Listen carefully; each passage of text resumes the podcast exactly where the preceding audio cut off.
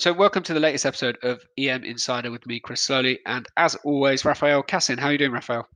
Great, Chris. Happy to be here, still alive and kicking. How about you?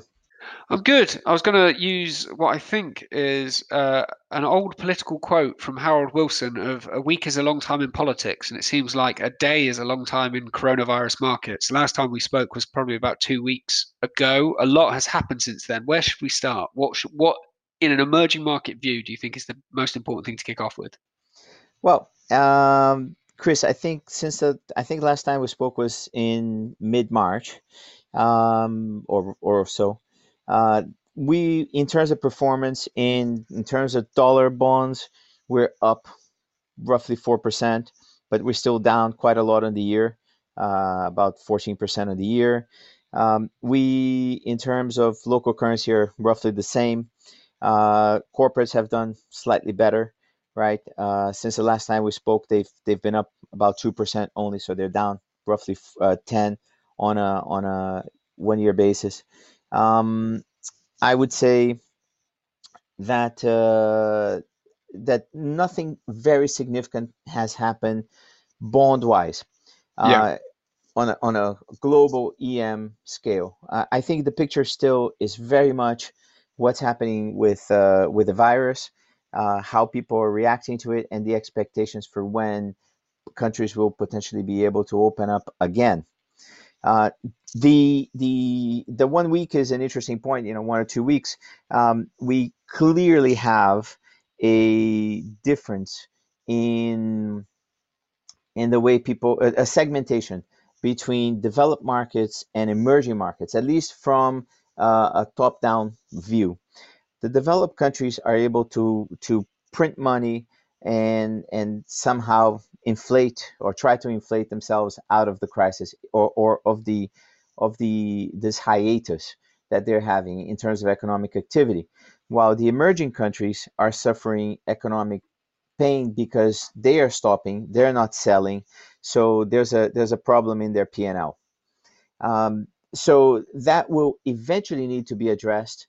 Uh, one of the themes that I that I hear most often, though it's mostly ignored by the institutional guys, is that at some point uh, it's all going to float up, right? Okay. And and what that means is that the I M F is going to say we're going to have to to give write-downs on on debt, uh, not only to sovereigns but also to corporates. Uh, you know, it all filters down or up. And uh, and so I think at some point people are going to have to, the, you know, the, the music is going to have to stop. Uh, and when it stops, we're going to look at to, to see who has done better. And I think this is, so as I said, you know, from the top down, it looks like the emerging world is roughly a little bit better. Uh, but if you look specifically, a few countries are actually uh, having a lot more activity, if we can say, more music. Yeah. Can we get into which countries they are then, Raphael? Because I know we talked beforehand, Brazil has had its own problems beyond what's happening. Are they particularly hard hit, or is it that, am I fusing a political problem and an economic problem? You know, I think you're, you're totally right. We, we've, ha- we've had an interesting situation in Brazil. Brazil has always, by the way, been the darling of the investment world because banks go out and, and get mandates to to run, you know, to to to do emerging uh, to do Brazilian bonds, sovereign bonds. So of course they they like to shed a nice light into it. Even the rating agencies, in my opinion, have always been too favorable, and that's because they've got Brazilians looking at Brazil. So it's it's it always goes goes wrong. Um, there's too much, much patriotism. But my opinion, and continues to be, remember I told you that I only invested in Brazil once when yeah. Lula be- was elected. Uh, my view is that things have gone worse. I mean, if you take an E S G perspective, it's it's even it's it's exponentially worse. Um, and the problem is in Brazil that there is a, a political system that has absolutely no chance of winning the race. And the reason is uh, there's a Senate and a Congress with a plethora of, of multitude of, of part parties. And each one wants his own thing. Uh, and even in moments like this, when people should be focusing on the crisis, uh, people, are, uh, these senators and congressmen are more interested in their future, right? So that, that doesn't help. Uh, you need to be a little bit uh, patriotic. So what's happened in Brazil is that Bolsonaro in the last few months and well, two years, he, he has been mimicking Trump. Uh, and one of the ways he's done that is he, he basically wants to open the economy. And, and that is quite acceptable uh, because he doesn't want to have a problem on the other end, which is the economic side. Yeah. Uh, so it's, it's the old uh, trade-off between deaths and economic recovery.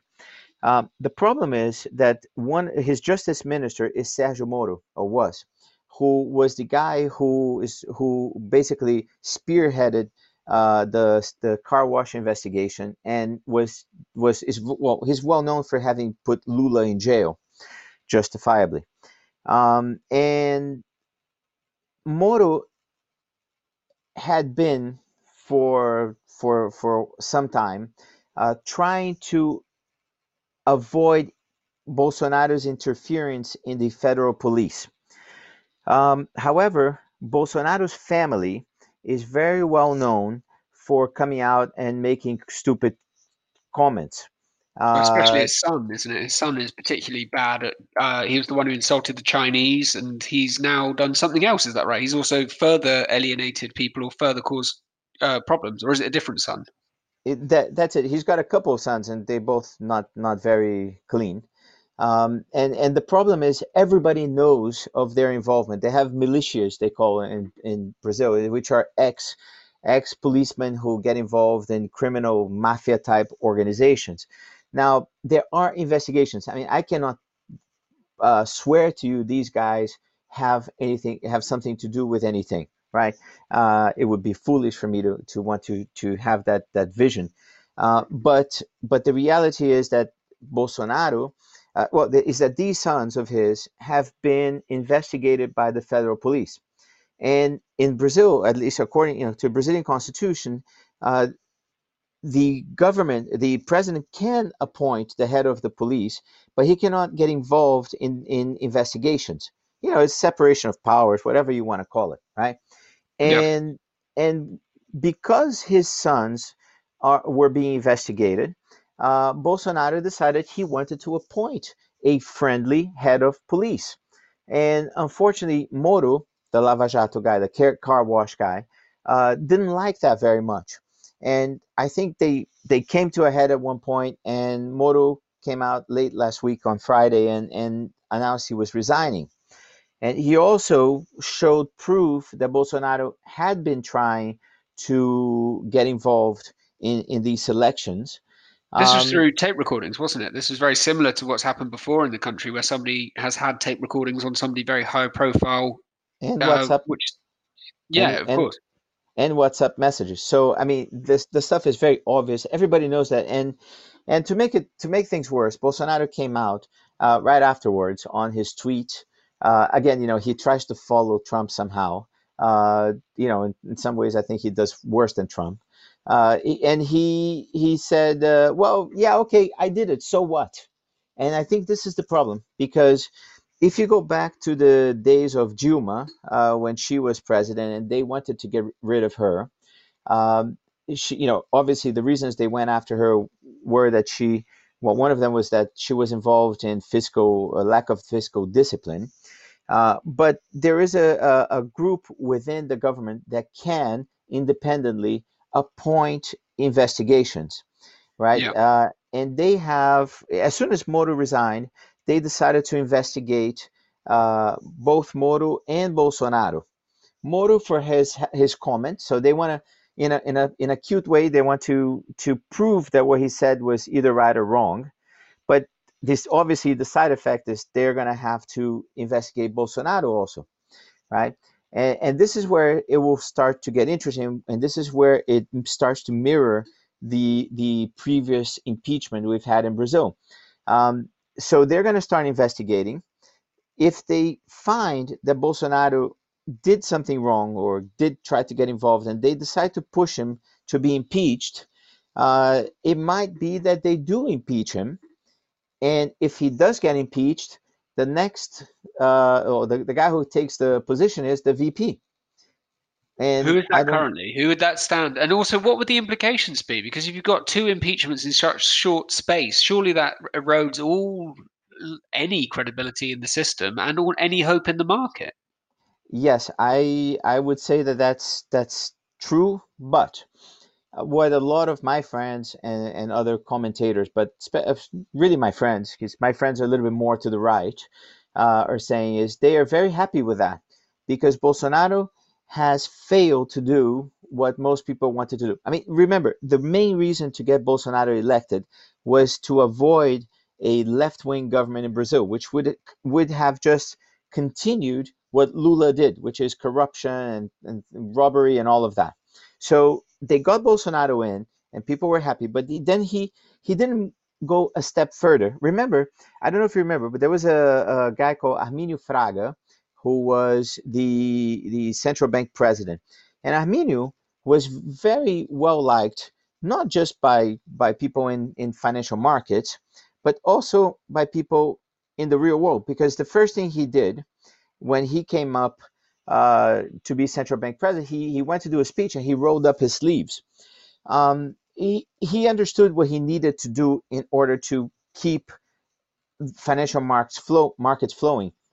Now, we now in Brazil have this guy called Paulo Guedes. I, I think he went to Chicago, but probably, I, I don't know if he deserves his diploma or if he's too, uh, you know, if it proves that that he's too theoretical. Because since he's been running the economy, he has done absolutely nothing.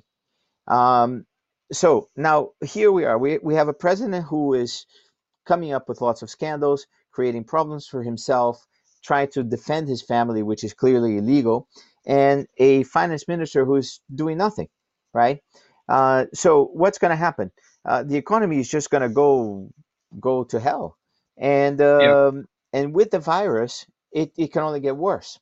So, I mean, this is a nice Brazilian soap opera. So what what's likely to happen? Well, the best outcome would be for an impeachment to happen, and then we would get Mourão, who is the V P, who happens to be a military man. Yeah, now, I would say.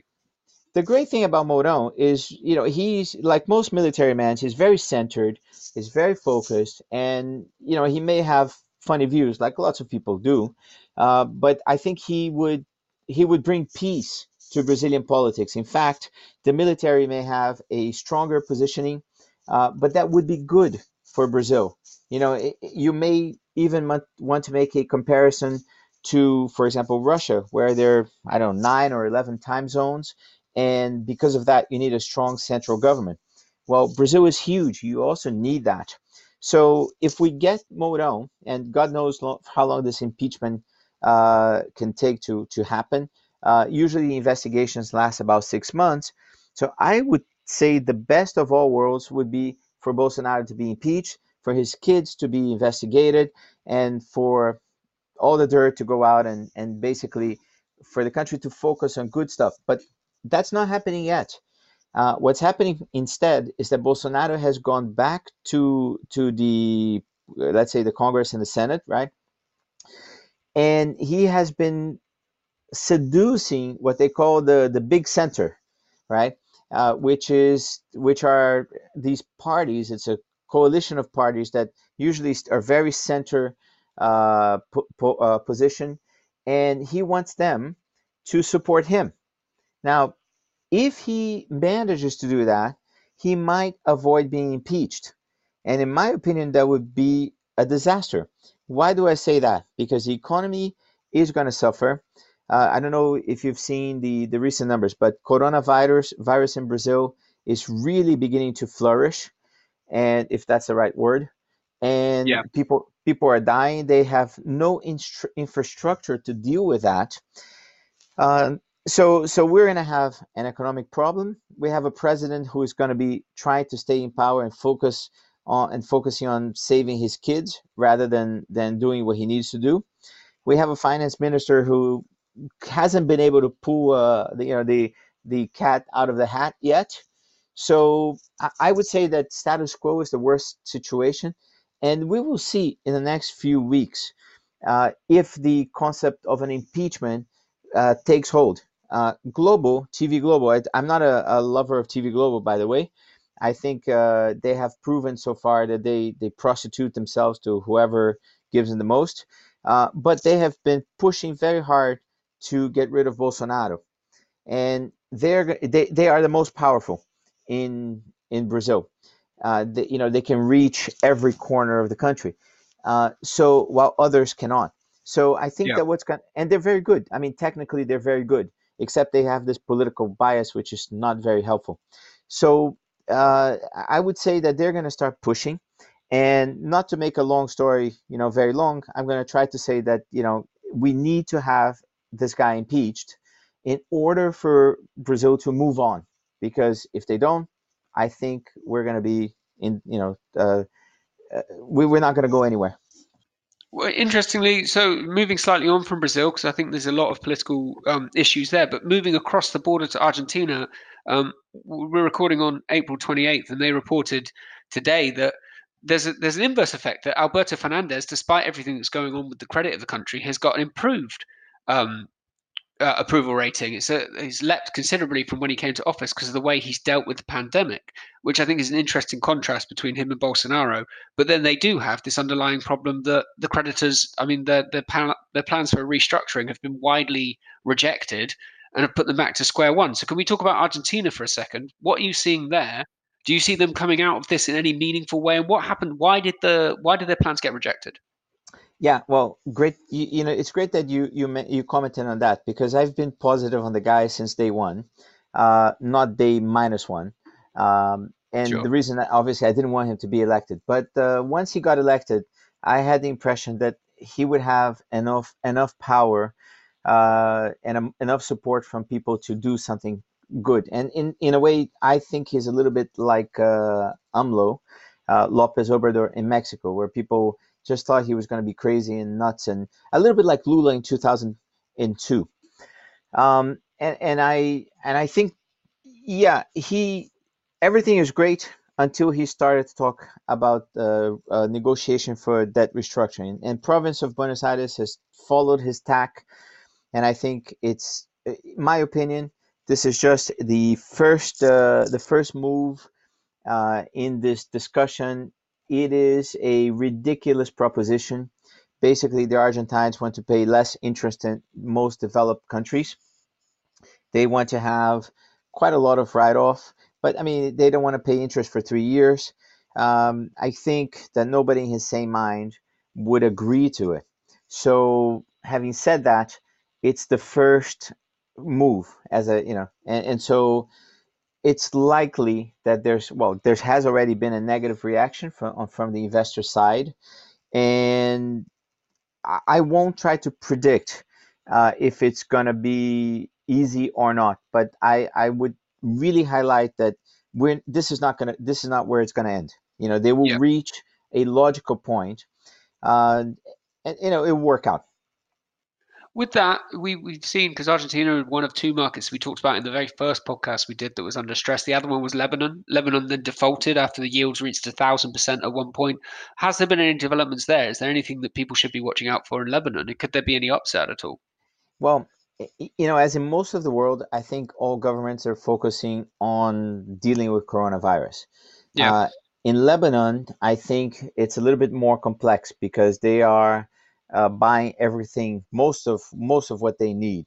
So at some point they are going to have some issues, and and so I would say in the pecking order they're they're in worse shape than Argentina. Um, and I nothing has happened. They've come up with the discussions, but but I think the, the the Lebanon issue will have to be dealt with maybe at the multilateral level. Uh, maybe some of the Middle Eastern countries are going to have to come up with a plan and get involved, uh, which probably wouldn't be uh, to Israel's liking. Uh, but I, but I think uh, I think it's a little bit different, and and it, we haven't gotten anywhere. Um, another country, you know, just to jump a little, you know, a little bit sideways. We, you know, we we talked about uh, the main countries that are bringing out problems in the E M world, right? Uh, yeah. Ecuador has done something quite interesting. Since since we last spoke, they've gone out to uh, investors who hold their debt and asked not to pay the interest or any repayments until, I believe, August. uh, just so they can, can they can deal with coronavirus. Interestingly, surprisingly, they have had a a ridiculously crazy amount, a uh, number of uh, of cases uh, of coronavirus, and they're you know they're having corpses pop up on the street, and it's not really really nice to talk about it, and I'm no, very sad. It's very sad, but they're so the government's dealing with it, and I think people, you know, as you read the papers, you get the impression that people are happy with what the government is trying to do. Uh, there have been more cases than they uh, thought they had, uh, and you know this this is happening. I mean, this this always happened. It's happening here in the U K, right? Um, but I, I think that they w- they've done the right thing. They've asked for a temporary moratorium, and then eventually, hopefully, they they they will pay back. Now the issue is all going to oil, right? Uh, Ecuador is a big oil exporter, and because of that, they obviously don't have a lot of income. So uh, we have to understand that while there's no demand for oil in the world, uh, it doesn't matter how many deals the Saudis and OPEC plus or the Russians make. Um, we are still going to have an issue with with uh, low oil prices. So when this starts to get better, I think Ecuador will will jump back into the, let's say, good side, and things will will get better again. Um, there's another country that we haven't talked about, which I think might surprise us. You know, you, we hear news uh, on North Korea, right? Yeah. Um, and well, adding another element here, uh, you know, another another rogue nation. Uh, there's Venezuela. And I don't know if I mentioned this in the last podcast, but I sense some interesting developments coming from Trump's side. And, you know, that's why I think, you know, every president, he does some good things and some bad things. People joke about it, but I mean, it's a question of style. Um, I think here, uh, one of the the approaches that he's been coming up with, and there might, this might be a chess move that, that a lot of people are not seeing, which is, In, in Venezuela, the initial reaction from the U S government was to have sanctions on a few of the top guys. Uh, then uh, the U S government put uh, Maduro on a list of people who might be potentially involved in drug dealing, right? And I would not be surprised if at some point Uh, the U S administration or maybe some Marines show up and pick Maduro up to get him into jail. You know, and, and I, I know this sounds very far-fetched and like sounds like a nice movie, but Rambo does exist. And and it could be that that we at some point have something like that happening. Now, how realistic I... do you think that would be, Raphael? How much do you think? Because that would be a huge international incident, surely, if the U S went in. You'd have backlash from Russia, because I know we talked previously about Russia has been supporting Venezuela, or they've been aiding them with some um, some yeah. means of getting oil out of the country. Do you think any, that would be permissible? Do you think now's the time to do it? We've still got trade war tensions. We've still got a lot of COVID nineteen is still rampant, or do you think this is something that could happen a few years down the line? Yeah, I think this is the interesting point. It, we might be getting to that point much faster than we thought. And because these guys cannot export a lot of oil, uh, it could be that at some point, even they capitulate and say, sorry, guys, we're out of here. Um, yeah. So I'm, I don't want to make a guess on that, because that's a very... It, that's many standard deviations away, but it could be that that turns out to be the positive outcome of this whole thing. So we never know. Moving on slightly, Raphael, not meaning to just jump around all the topics, but your personal allocation, where are you at the moment? What are you investing in? We talk, I mean, we talk largely about debt. Are you looking at the equity market at all? Uh, good, good question. Well, I do have some emerging debt, though not that much. I have Ecuador, I'm not going to lie about it, and they're servicing, or they will be servicing soon. Uh, I've got a few things in Africa, uh, and, and I don't think the effect on Africa has has been, well, people have talked a little bit about it, but I think that the, again, the I M F and, and World Bank will try to deal with that. Uh, so I think the Africans will, will turn out much better than a lot of people are saying, ex- except I'm not sure about South Africa.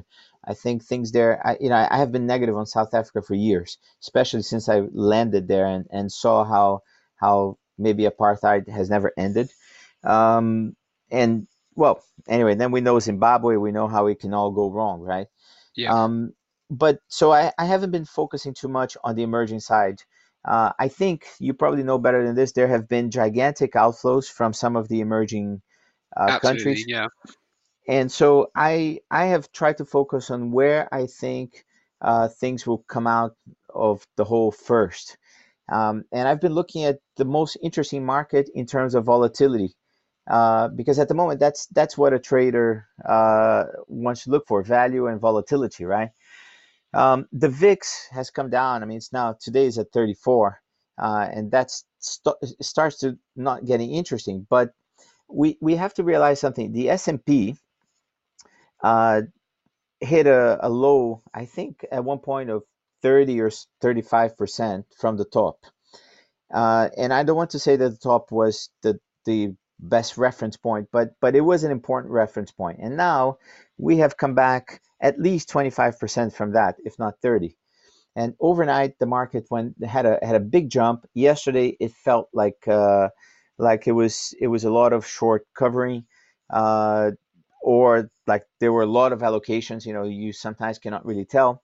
Uh, but the market was going crazy. So my conversations with people uh, in the business, uh, you know, and I, and I think what I like is I talk to all kinds of people. I always did, you know, very, very hardcore uh, prop traders to to just the average guy who wants to make a buck. And, and the former are very heavily focused on, a little bit like Jeffrey Gundlach, uh, on the fact that we are not out of the hole yet. We we really are in a in a in a situation in which uh, the S and P is flirting with a with being ten percent from the from the best it's ever been, uh, but the world economy is going th still going through the mess. We we may have restrictions, uh, lifting restrictions, uh, lifting off restrictions, but we may have a second wave. We may have a lot of corporates who who cannot repay the debt and who don't get for, uh, forgiveness. We may have a, a, a wave of forced uh, forgiveness or moratoria. So so for the for equity markets to have recovered so much, I think is a little bit too too premature. Yeah. Uh, but that is one area of the market where you still get what we all like, which is liquidity. So if you ask me, where's the first place I'd be investing when I saw the things have recovered? Well, obviously, if I had a clear picture on what will happen on the, with the emerging countries, obviously I would make an allocation to some of them, because there are some bonds that some countries with bonds that have just gone ridiculously low. Um, but I would also focus on looking at, at U S equity markets. Um, because, you, as I said, you get the volatility, uh, you get the liquidity, uh, and from that you can trade both up and down. And you, you know, you, you may make a, obviously, let's say if we if everything's cleaned up, we obviously will trade up. But I would say that even if we don't trade up, we'll have a lot of room volatility-wise to to profit. So that's where I'm spending a lot of time, and I'm also doing something uh, which I. I like to do, you know, uh, and and I have to comment it with a little sadness here, um, but but I think it's it's you know I, I've only done that once, but I I do get in touch with old colleagues, uh, old competitors, and some people sometimes people lose track of the human element in this business, uh, but uh, I used to have a competitor uh, when I was running funds. Uh, But a little over fifteen years ago, a guy called William Ledward. Yeah. Uh, and William was a fiduciary trust at the time. He moved on. He went to Franklin Templeton. He was one of the few guys I could have a very frank conversation with. He was intelligent. He thought outside the box. He was very polite. Uh, he respected your views. He told you his. Sometimes he told you that, you know, he didn't agree with yours. Um, but but he was one of the great competitors that that we had. And again, I don't like to do this much, and but but I you know I I, I had a meeting with him earlier this year, uh, just before the whole coronavirus thing came up, and and unfortunately I discovered later on that uh, partly you know from what you you you put down, you wrote uh, that uh, that he he died, and and it's it's very sad, and I think it's important for us to to remember him. And I I would pr propose a minute of silence, but I mean that let me not get ridiculous. But but I think it's important to mention that, and I think people in the in the industry should respect these these you know these these situations, and and they should be a little bit more humane and and human, uh, because it's very sad.